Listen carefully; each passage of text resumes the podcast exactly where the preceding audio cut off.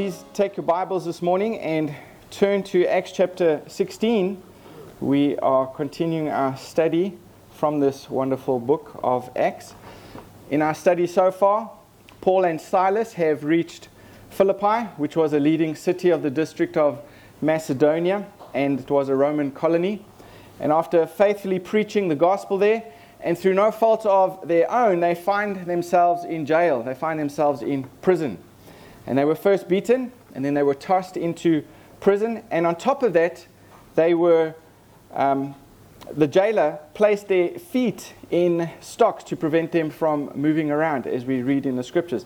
But despite these horrible, unjust, and tragic circumstances that they find themselves in, we will see in our text today, they would praise the Lord under such difficult circumstances.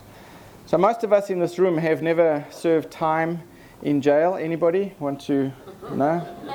Um, or we've probably never been lo- locked up in, in prison. But, however, spiritually speaking, we have all been through what we might call uh, prison experiences in life. In times when the Lord has shut us up in affliction uh, for His own purposes at the time, times when we wondered where he was and why he was doing this particular thing to us. Um, all of us have been there, I'm sure, at some point. Some of you perhaps are even there this morning, wondering how you got here and when will this trial end in your life. Wondering why, if God really loves you, these kinds of things are happening in your life. I'm sure you've asked those questions. Well, I might not have all those answers for you that um, we're looking for. But my prayer is that you'll find some encouragement from our passage of Scripture here this morning that answers some of these questions. So please stand with me as we read our portion of Scripture this morning in respect to God's Word. Acts chapter 16, we will read from verse 25 to verse 40. About midnight, Paul and Silas were praying and singing hymns to God and the prisoners were listening to them. And suddenly there was a great earthquake, so that the foundations of the prison were shaken. And immediately all the doors were opened, and everyone's bonds were unfastened. When the jailer woke and saw that the prison doors were open, he drew his sword and was about to kill himself, supposing that the prisoners had escaped. But Paul cried with a loud voice, Do not harm yourself, for we are all here. And the jailer called for lights and rushed in, and trembling with fear, he fell down before Paul and Silas. Then he brought them out and said, Sirs, what must I do to be saved? And they said, Believe in the Lord Jesus, and you will be saved, you and your household. And they spoke the word of the Lord to him and to all who were in his house. And he took them the same hour of the night and washed their wounds, and he was baptized at once, he and all his family. Then he brought them up into his house and set food before them. And he rejoiced along with his entire household that he had believed in God. But when it was day, the magistrates sent the police, saying, Let those men go. And the jailer reported these words to Paul, saying, The magistrates have sent to let you go. Therefore, come out now and go in peace. But Paul said to them, They have beaten us publicly, uncondemned men who are Roman citizens, and have thrown us into prison and do they now throw us out secretly? No. Let them come themselves and take us out. The police reported these words to the magistrates, and they were afraid when they heard that they were Roman citizens. So they came and apologized to them, and they took them out and asked them to leave the city. So they went out of the prison and visited Lydia. And when they had seen the brothers, they encouraged them and departed. Lord, we ask for your help this morning as we study your word. We pray for your Spirit, please, to teach us as He promises He would. But we ask that He would convict us where we need to be convicted, that He would comfort us where we need to be comforted. And we pray that our response today would glorify you. Please teach us, Lord. We need your help. I need your help as we, as I preach. I ask, Lord, that none of my words would fall to the floor today, and that we would honor you. In Jesus' name, I ask. Amen. Thank you. Please be seated. So, a week ago, I had the privilege of attending the, the T4G in Louisville, Kentucky, together for the Gospel Conference. There were some wonderful speakers there, and thank you for praying for me while I was away and taking care of my family. Thank you to the elders who let me take the time to go and be encouraged there at this conference. And one of the highlights for me was hearing and watching John Piper preach. I also got to see him uh, be interviewed by Mark Dever um, on, a, on a panel dis- discussion. And Mark Dever started the interview by asking John Piper, How are you doing? Now, John Piper is 76 years old and um, he has been battling with uh, prostate cancer. And he, he, he said to Mark Dever, he said, Well, I've learned to say that I think I'm doing well. And Mark asked him, What do you mean by that? And he says, Well, I don't know physically how I'm doing because of the cancer, but in my soul, I am rejoicing. I'm rejoicing. Um, and I thought that was a wonderful way to, to answer that question. Um, he said that in his spirit he was rejoicing, but his body he's not sure how his body is doing. Um, he even went on to write a book called Don't Waste Your Cancer. And this book started out as an article which he wrote to his church on the evening of his first cancer surgery. And in his book, he, he writes about cancer as an opportunity to glorify God. And he challenges those who are suffering with different diseases and physical pains to use these afflictions to make much of Jesus during their times of suffering. And John Piper has also famously said, God is most glorified in us when we are most satisfied in Him. And he wrote a book called Desiring God to prove this thesis. And he goes on to say in this book that if we want to glorify God, which is the highest goal for Christians, we must focus on finding joy in Him. Scripture commands us, and he uses Psalm 37, verse 4 Delight yourself in the Lord. And Psalm 34, verse 3 and 8 Oh, magnify the Lord with me, and let us exalt his name together. Oh, taste and see that the Lord is good. But how? How do we do this in difficult situations? That is the question. How do we glorify God when we are in pain, or when we are being wronged, or when we're being falsely accused, or when we are being treated badly? Well, I believe our passage this morning really speaks into this dilemma that many of us have faced, or many of us will face in the future. My first point this morning is from verse 25 to verse 33. We are to keep our joy. We are to keep our joy. Look at verse 25 there with me. Let me read that again. About midnight, Paul and Silas were praying. They were singing hymns to God, and the prisoners were listening to them. And suddenly there was a great earthquake, so that the foundations of the prison were shaken. And immediately all the doors were open and everyone's bonds were unfastened. I hope you notice in this passage that the persecution that Paul and Silas face led them to praise, which ultimately led the Philippian jailer to believe in Jesus Christ as his Savior. And I want you to see their attitude in the midst of this trial, in the midst of the suffering that they were going through. I think it's overwhelming. Look at verse 25 there. It says, And at midnight. So they couldn't sleep, obviously. Um, they had lots on their mind in the middle of a jail. What were they doing? It says, At midnight, Paul and Silas prayed. They prayed. Instead of pouting, instead of feeling sorry for themselves, what were they doing? These men were praying. They gave their burdens to the Lord. I remember once when I went to jail, I'm revealing all my secrets here. Um, was just for a short time. It was because of an unpaid traffic fine. And um, the police took me in the back of their police van and escorted me to a, to a prison cell. Um, praying is something that I did do in that jail um, for a very short time, but I was, I was more afraid than anything else. What happens if I have to wait until the weekend before my trial? And anyway, to make a long story short, it, was, it wasn't a very pleasant place to be. Um, but I did pray. I gave my burden to the Lord. And I think this is a valuable lesson for all of us, all of us.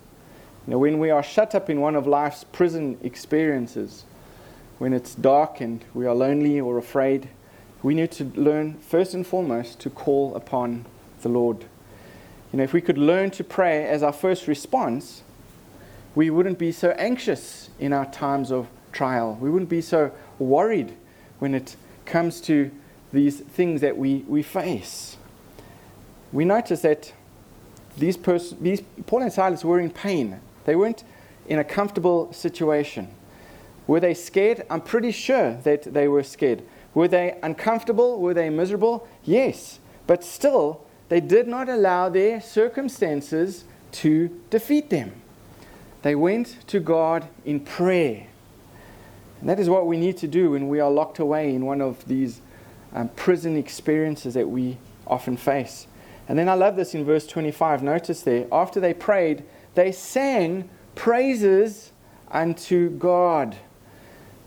And the prisoners were listening to them. Notice that there. The prisoners were listening to them. As they prayed before the Lord, the Lord began to lift their hearts. And prayer soon led to praise. Soon they were filled with praise and they began to sing songs to the Lord. They were probably singing a psalm out of Psalm 113, a Hallel psalm, which they were all familiar with. But as, they, as the Lord helped them in that prayer, they began to praise. They forgot about their circumstances, they forgot about their, their whereabouts, they forgot about their struggles, the, the, the discomfort that they were facing. And what did they do? They began to worship. They began to worship in the middle of their trial. Paul and Silas were not singing so that they could be a good witness in this difficult situation, but they were a good witness in this difficult situation. They were singing because of the way the Lord had ministered to them during this difficult time. They were singing because their hearts were full of praise toward God and the, the joy of His salvation. And of course, the overflow of their worship was indeed a witness. It was something strange for these unbelievers to hear, it was something alien for these unbelievers to witness. But that's how it always should be, isn't it, in our lives? And the world should see, all the world should hear our joy in the Lord from the dungeon that we are facing. And they ought to ask, what's with these people anyway? Why are they rejoicing in such difficult situations? And that's when the door is open for us to tell them. That's when we tell them. Our lives back up the reality of the message. The trials we go to give us an opportunity for credibility. Credibility to speak into people's lives who are facing the same trials and tribulations that we face. And we are to point them to God as we worship Him, as we trust Him.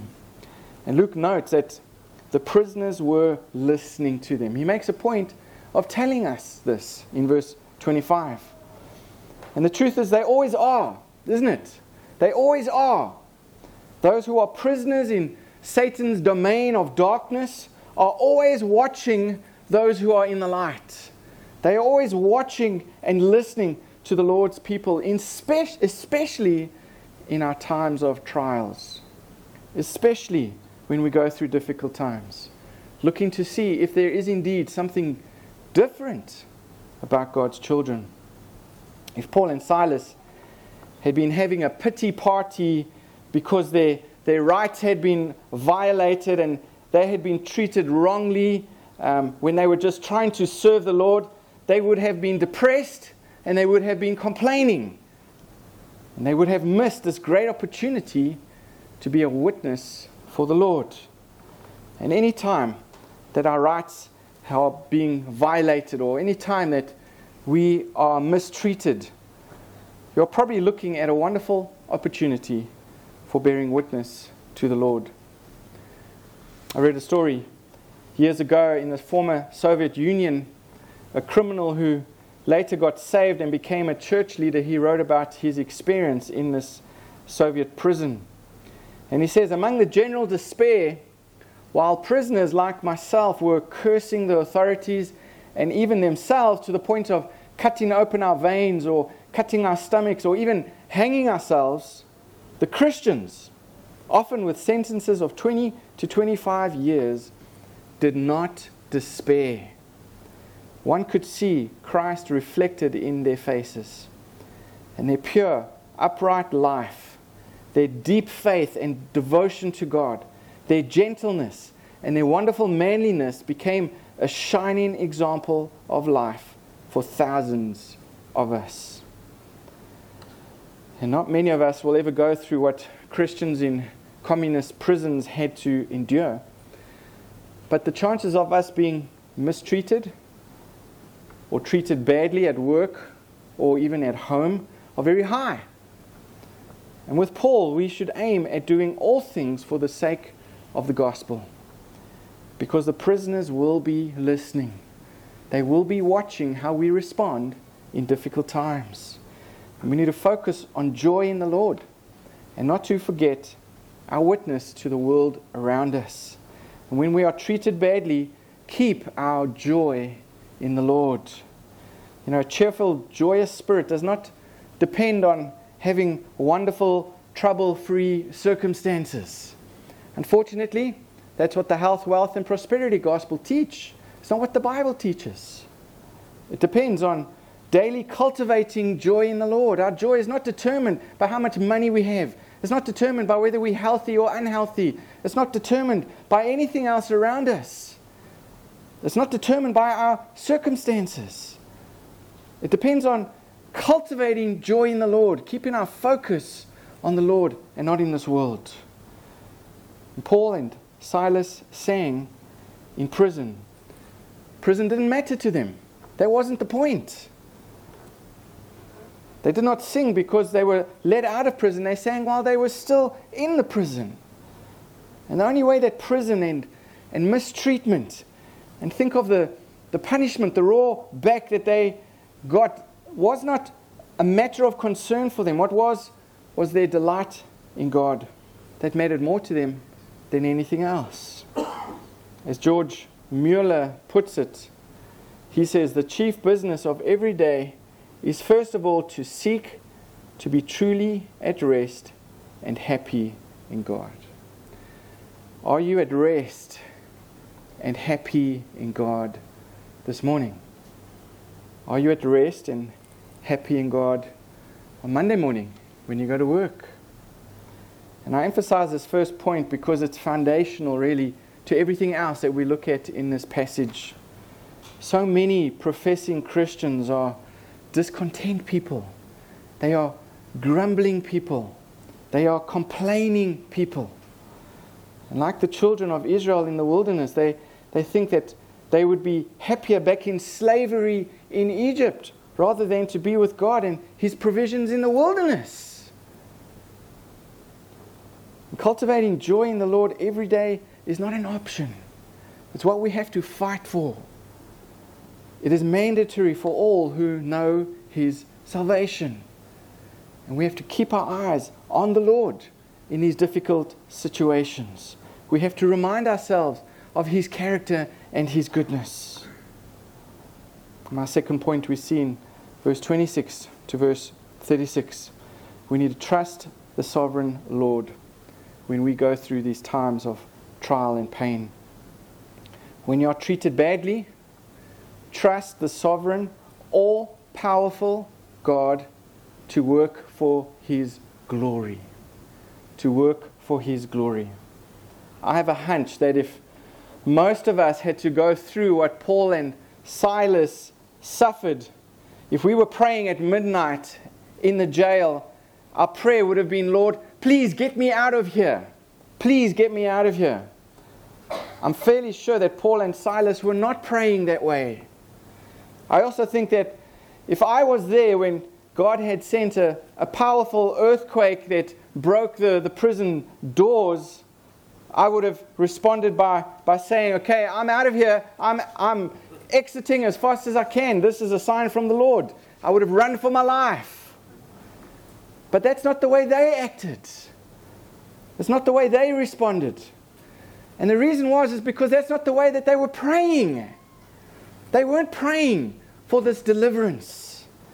They were praying for God to keep their hand on them during these difficult times. They were focusing their joy on the Lord. I think that if they were offering any petitions amongst their praises, it would have been, Lord, use this difficult situation for the furtherance of your gospel. For the furtherance of your gospel. Paul and Silas knew that God could have prevented them from being beaten. God could have prevented them from being thrown in prison in the first place. But he chose not to do that. He chose not to do so. And they trusted that he had another purpose in mind. They trusted his character. And they trusted that he had a purpose and a plan. And we know that he did. We see ultimately the conversion of the Philippian jailer. And their purpose there they could understand later on as they look back. Paul later wrote to the Philippians, and the Philippian jailer was probably in this church that he wrote to. And his aim was that with all boldness, Christ would even now, as always, be exalted in his body, whether by life or by death. And Paul trusted God to work for his purpose and for his glory. And whether Paul got delivered or whether he died in the process, he wanted God to be glorified. He wanted God to be glorified. And the real issue when we're being treated badly is do we trust in the sovereign, omnipotent God who could have prevented that situation even if he wanted to? Do we trust in that sovereign God? And if you do, if you do, then the next issue is to pray. Lord, use this difficult situation for your glory to further your purpose. Is that how we pray? Do we trust the Lord that He has a purpose in our pain? And whenever Paul wrote as a prisoner, he never said, Paul, a prisoner of the scoundrel Caesar who has unjustly put me in prison. Now, Paul always said, I am a prisoner of Jesus Christ. I am his servant. He is my master. He is my Lord. And he will use my afflictions any way he chooses because he is a good God, because he is a wise God, because he is omnipotent, because he is sovereign. God could easily have overruled Caesar if he wanted to. But he chose to use these situations and use the government and use the leaders in Paul and Silas's life to bring them to prison for a purpose. And look at the fruit. Look at the fruit that this attitude produces. Verse 33 tells us that the Philippian jailer and his household believed and they were baptized that same night. In God's providence, the Spirit of the Lord used the afflictions that Paul and Silas faithfully endured to open the hearts of those lost pagans and to bring them to faith in Jesus. notice here, you will never know what the prison experiences of life are doing to those around you. You may never know. And as the world watches you walk in victory despite your problems, their faith will be, dis- their, their faith will be stirred up. Their convictions will be stirred by the Spirit of God by watching your faith, by watching you respond in difficult times. And that is why it is essential that believers learn to patiently trust the sovereign Lord with the trial they are facing and to endure the trials that the Lord blesses us with. And friends, we can neither either fight against what God is doing and suffer, or we can rest in what He is doing and have the victory.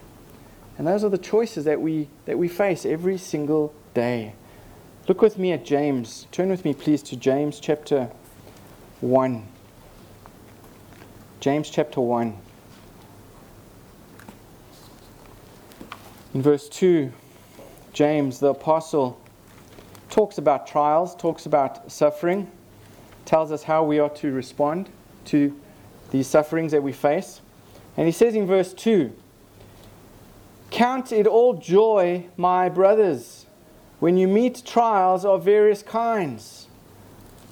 For you know that the testing of your faith produces steadfastness. And let steadfastness have its full effect, that you may be perfect and complete, lacking in nothing. Well, then in verse 1, the word count is a, is a financial term, it is an accounting term, and it means to evaluate. Evaluate. Evaluate your joy. That is what James is telling us to do. Uh, James says to us, count it all joy. And he encourages his readers to evaluate the way that we look at trials. And he calls believers to really develop a different attitude, an improved attitude that considers trials from God's perspective, not from man's perspective. And James wants believers to know, to expect that we will suffer trials of various kinds, not just one sort of trial, various kinds of trials in the Christian life. And we should be prepared, he says. We should not be caught off guard when we face sudden trials. Because the Bible doesn't promise that if we become a Christian, we will be without pain, that we will be without suffering. God uses trials for His glory.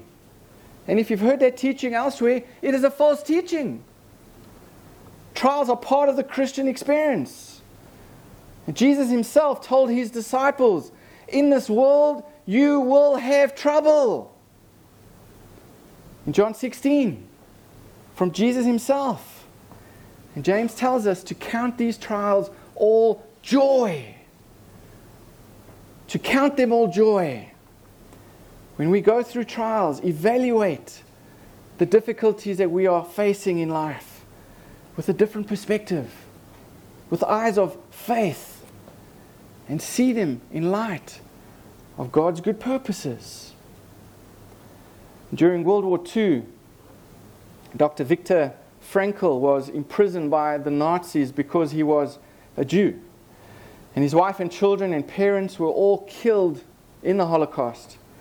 And at one point, the prison guards they cut his wedding band off his finger.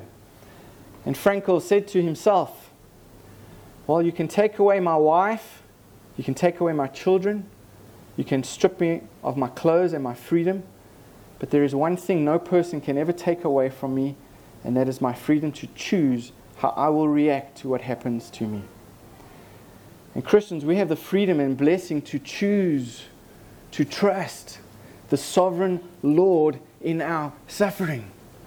To look at our trials from a different perspective, from God's perspective. That He is using them intentionally for a purpose, for His purpose.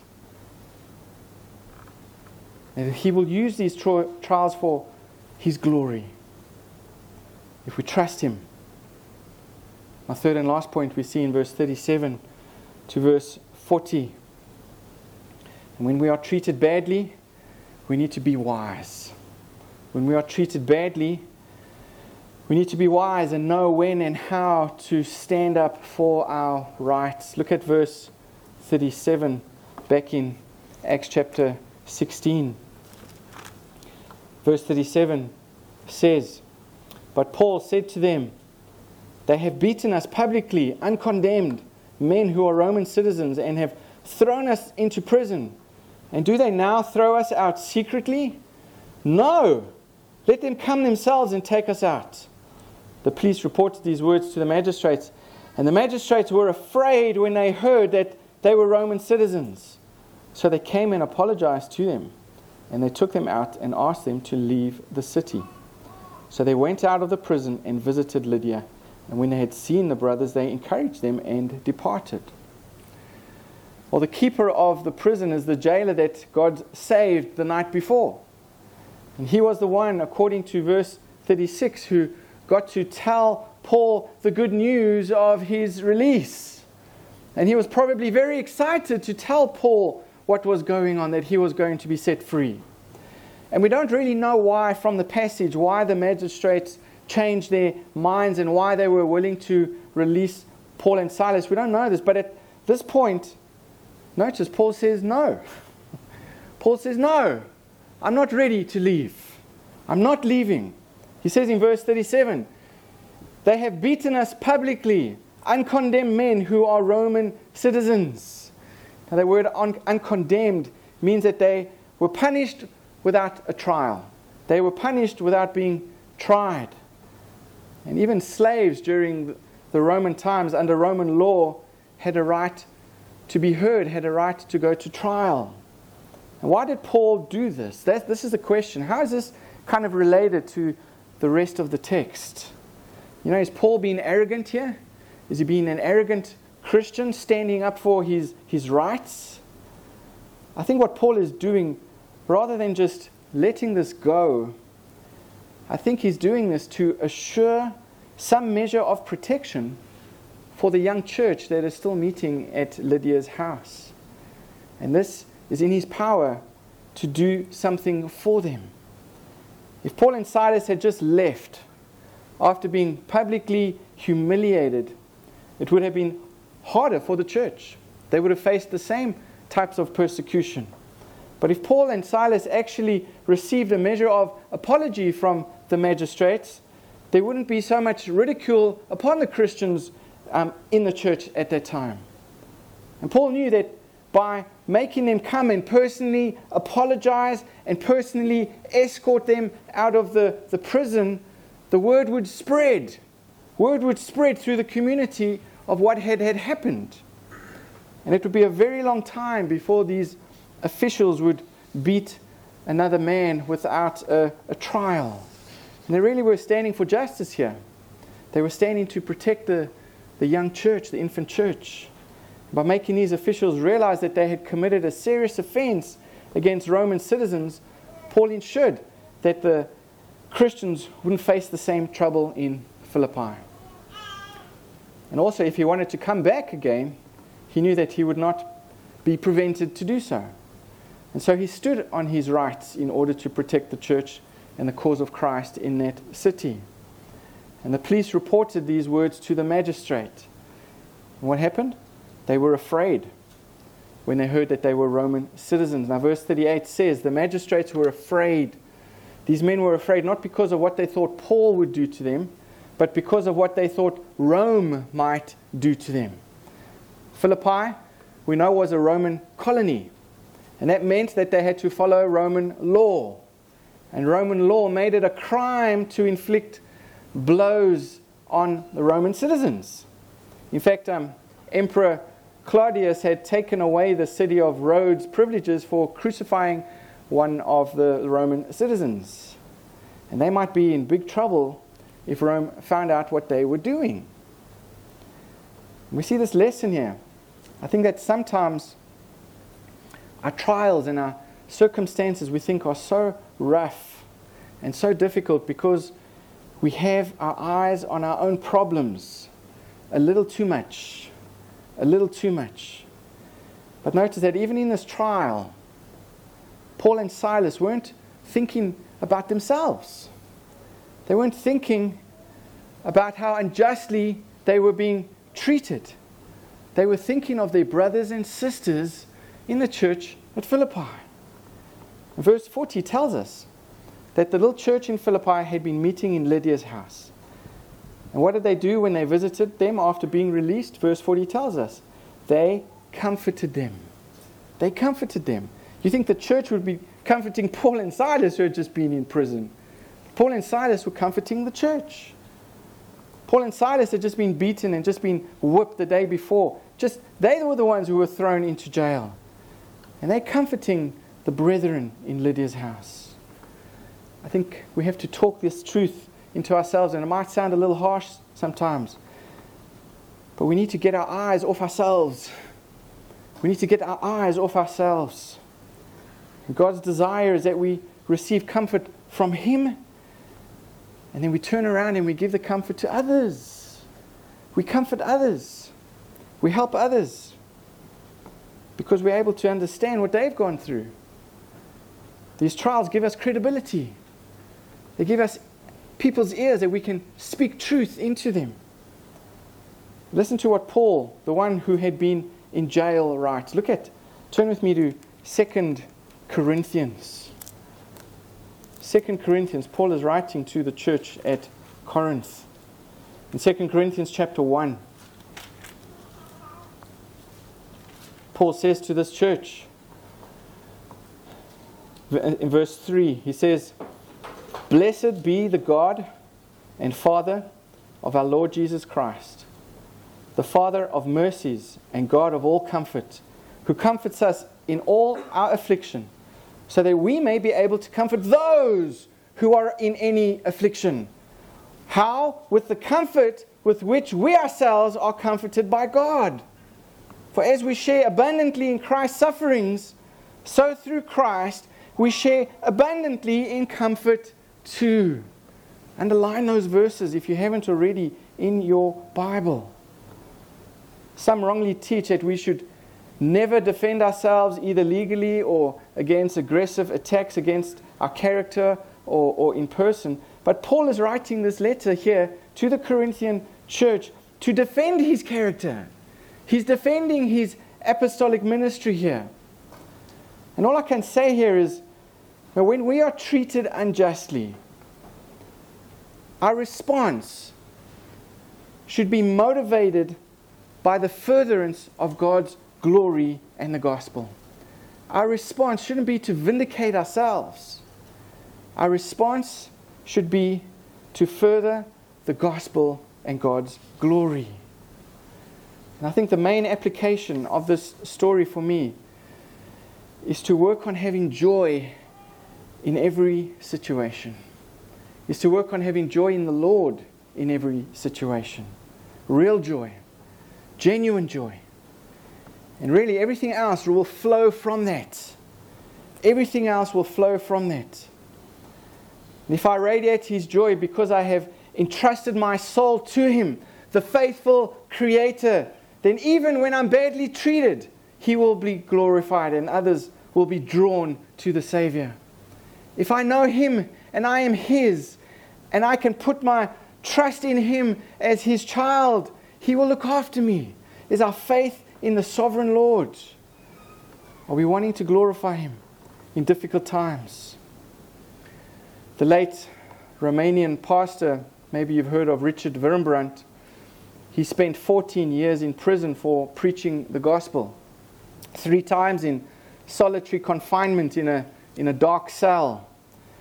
And his captors smashed four of his vertebrae, and they either cut or burned 18 holes in his body, but they could not defeat him. And he testified. He said, Alone in my cell, cold, hungry, and in rags, I danced for joy every night. During this time, he asked a fellow prisoner whom he had led to Christ before they were both arrested. He said, Have you any resentment against me that I brought you to Christ? And the man in the cell who had faced similar persecutions to him responded and said, I have no words to express my thankfulness that you brought me to the wonderful Savior. I would never have it any other way.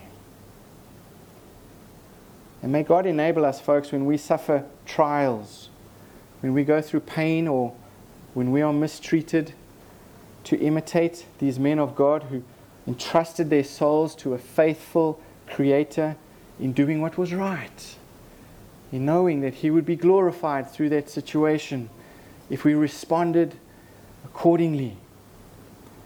May God be glorified in us when we are most satisfied in Him, especially during the trials, especially during the pain, especially during the difficult times that we face. Amen. Let's pray.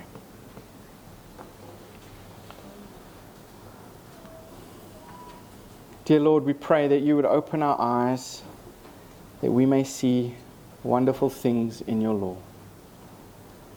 Open our eyes wide enough that we may see your great faithfulness.